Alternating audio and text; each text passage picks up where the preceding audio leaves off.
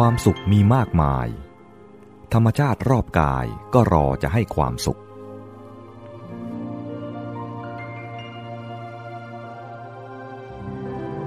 หันมาดูหลักทั่วไป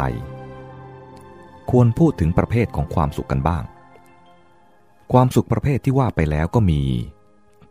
ความสุขจากการเสพ จากการได้สนองผัสสะในเรื่องรูปรสกลิ่นเสียงและสัมผัสกาย ที่น่าใคร่น่าปรารถนา พูดง่ายๆว่า เป็นเรื่องของการสนองตัณหา ว่าด้วยกามาสุข หรือสามิสสุข แล้วก็ก้าวมาสู่ฉันทะ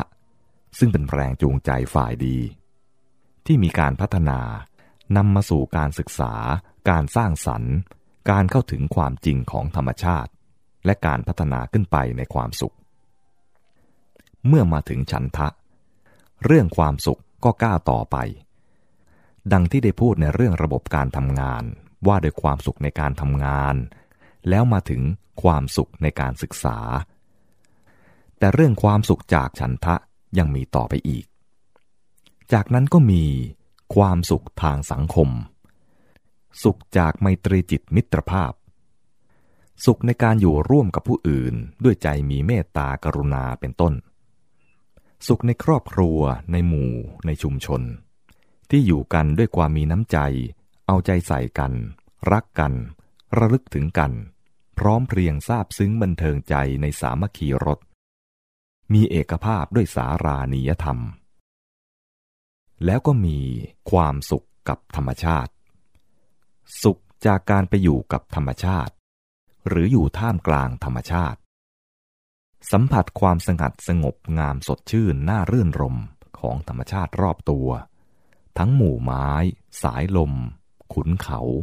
พื้นน้ำท้องฟ้า ชื่นชมพันไม้ที่สะพรั่งด้วยดอกใบ และสับสำเนียงเสียงแห่งความวิเวกของหมู่นก สัตว์ป่า และท้องฟ้าครืนคราง คราววัศการเป็นต้น ความสุขด้านสังคมนั้น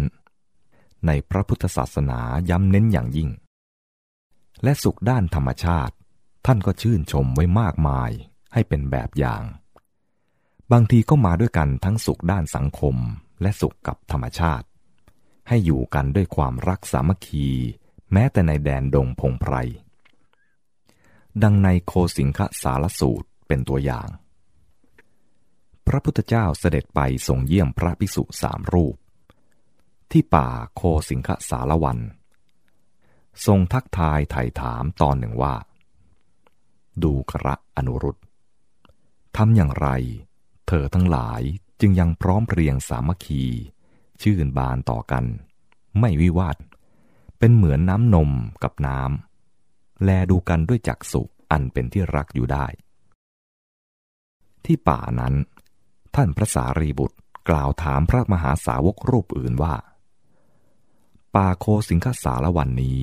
น่ารื่นรม ราตรีแจ่มกระจ่าง ต้นสาละผลิดอกบานสะพรั่งเต็มต้นหมดทั้งป่าส่งกลิ่นหอมฟุ้งไปทั่ว ดุดดังกลิ่นทิพย์ก็ปานฉะนั้น ท่านเอ่ย ป่าโคสิงคสารวัน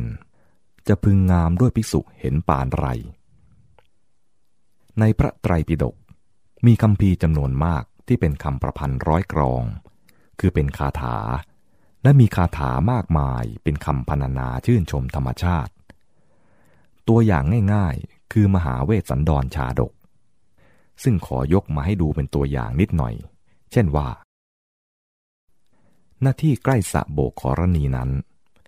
มีฝูงนกดูว่าเมารถดอกไม้ ส่งเสียงไพเราะจับใจทำป่านั้นให้ดังอึกกระทึกกึกก้อง เมื่อคราวหมู่ไม้ผลิดอกแย้มบานตามฤดูกาลรสหวานดังน้ำผึ้งเยิ้มหยดจากเกสรดอกไม้ ลงมาค้างอยู่ที่บนใบบัว ป่านั้นมีนานากลิ่นสุคน ที่ลมรำเพยพัดมา หอมฟุ้งตรลบอบอวน เหมือนดังจะเชิญชวนคนที่มาถึงให้เบิกบาน ด้วยดอกไม้และกิ่งไม้อันมีกลิ่นหอม หมู่แมลงผู้ชื่นชมกลิ่นดอกไม้ พากันบินว่อนวู่บรรลือเสียงอยู่โดยรอบ ในคราวที่พระกาลุทายีกราบทูลอาราธนาพระพุทธเจ้าเสด็จไปเยี่ยมพระพุทธบิดาที่กรุงกบิลพัทก็พนานาทินพนานาทางเสด็จ เป็นคาถาชมธรรมชาติที่งดงามรื่นรม บนเส้นทางที่จะเสด็จผ่านไป ประมาณหกสิบคาถา แล้วพระพุทธเจ้าก็ส่งรับนิมนต์ ขอยกคาถาของพระกาลุทายีมาดูเป็นตัวอย่างสองคาถา ดังนี้ จำปา ช้างนาว กากระทิง ทรงกลิ่นหอม ยามลมรำพายพัด ยอดอันสะพรั่งด้วยดอก เด่นตา ดังว่ามีใจอาทร พากันโน้มกิ่ง ดังน้อมกรลงมา นบถวายบูชาด้วยกลิ่นสุคนข้าแต่พระผู้ทรงมหายศชัย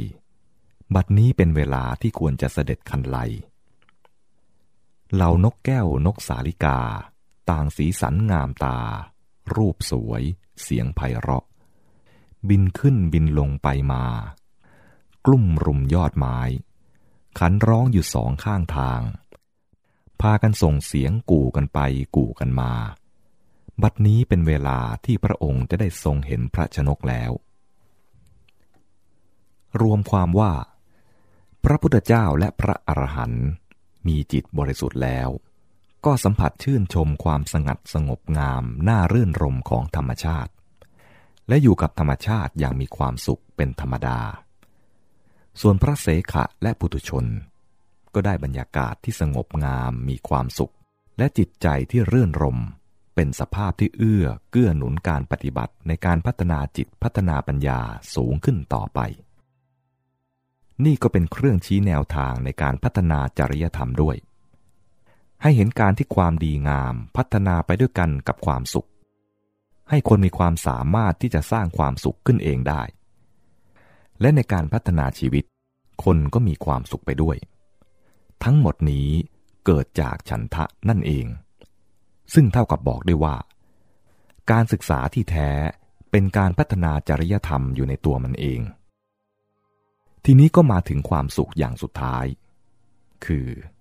ความสุขทางปัญญา ซึ่งอยู่ในระดับของความสุขที่เป็นอิสระ ปัญญานี้เป็นตัวปลดปล่อยทำให้หลุดพ้นให้เป็นอิสระ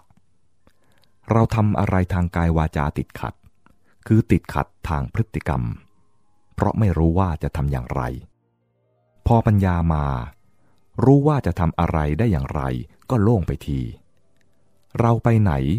ไม่รู้ว่าอะไรเป็นอะไร ใครเป็นใคร ปลอดภัยไหม จะออกทางไหน จะพ้นไปได้อย่างไร เราควรจะทำอะไร ใจก็บีบคั้นอั้นอึดอัด พอรู้ก็โล่ง ใจก็หายบีบคั้น หมดทุกข์ หรือเกิดปัญหาชีวิต คิดไม่ตก ก็ทุกข์ใหญ่ พอปัญญามาก็แก้ปัญหาได้ ใจก็หลุดพ้นจากทุกข์ ปัญญาทำให้เกิดอิสรภาพในแง่ในด้านในขั้นต่างๆ ไปเรื่อยๆ พอแก้ปมหัวใจของทุกข์หลุดไปได้ ก็ถึงอิสรภาพขั้นสุดท้ายที่สมบูรณ์ ก็เป็นความสุขที่สมบูรณ์ด้วย